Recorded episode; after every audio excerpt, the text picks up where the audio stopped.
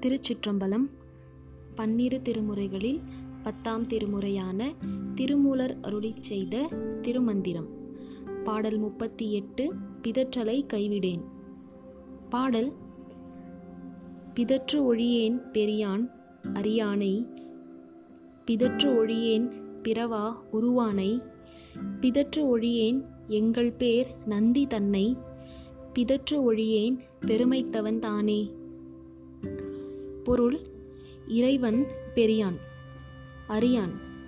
அவனை வழிபடுவதை கைவிட மாட்டேன் ஒரு தாயின் வயிற்றில் பிறவாதவனும் உருவம் உடையவனுமான சிவன்.